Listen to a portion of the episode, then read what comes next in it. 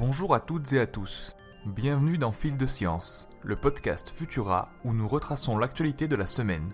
Je suis Julien Hernandez et cette semaine, nous commençons avec un classement un peu particulier.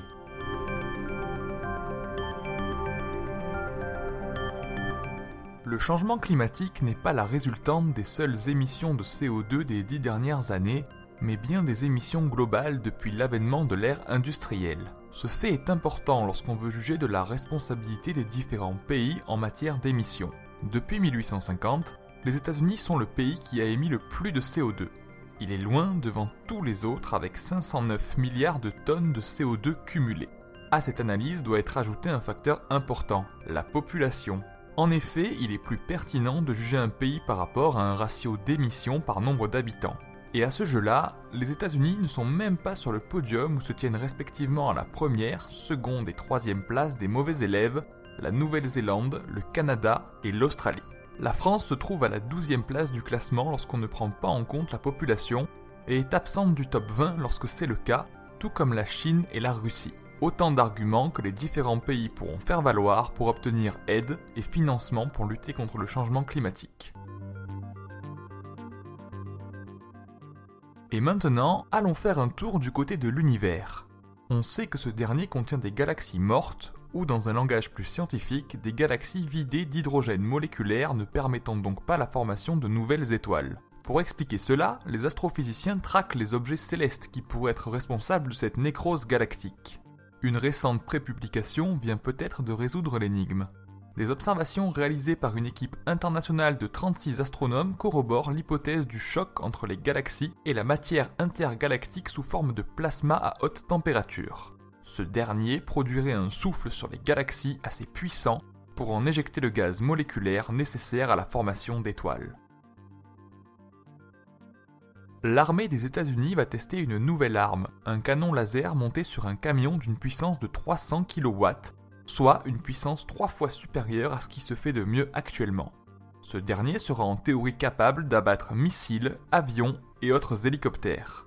Les différentes industries qui participent à sa construction se sont servies de grandes plaques de lentilles montées en série pour résoudre le problème de la surchauffe que posaient les lasers à fibre optique. Cette arme servirait avant tout à la défense, selon les communications réalisées par l'armée américaine. Lorsqu'une astronome et un géologue observent des exoplanètes, à quoi peut-on s'attendre à votre avis? À la découverte de roches inédites, évidemment. Contre les prévisions théoriques, les astronomes observent, depuis plusieurs années, des naines blanches qu'ils jugent polluées du fait du différentiel entre théorie et observation. Ces dernières contiennent des quantités anormales, toujours en opposition aux prédictions théoriques, de carbone, de fer, de silicium et d'aluminium. En s'associant, le géologue Kate Putirka et l'astronome Si Xu ont fait des observations stupéfiantes. La composition chimique inhabituelle des roches a poussé les chercheurs à créer de nouvelles catégories afin de les classer. Cela suggère également, selon les deux experts, l'existence d'exogéologie et d'exogéodynamique particulières, loin de tout ce que nous connaissons aujourd'hui. Pour finir, retraçons l'origine des momies du Turkestan oriental, c'est une région divisée en deux zones. L'une, au nord, comprend le Dzungari, tandis que l'autre, au sud, habite le bassin du Tarim. À l'âge du bronze, des éleveurs appartenant à la culture Afanasievo peuplaient le Dzungari et utilisaient des langues tokariennes, comme le suggèrent certaines traces archéologiques. Dans le secteur, les archéologues ont également retrouvé des centaines de momies extrêmement bien conservées du fait de l'environnement désertique et salé si bien qu'on peut encore distinguer les traits des visages. Les visages intriguent les scientifiques étant donné qu'ils ressemblent curieusement à des Européens. Se pose alors une question. Les momies du bassin du Tarim descendent-elles des éleveurs Dzungari La réponse est non, et on le sait désormais grâce à de récentes analyses génomiques.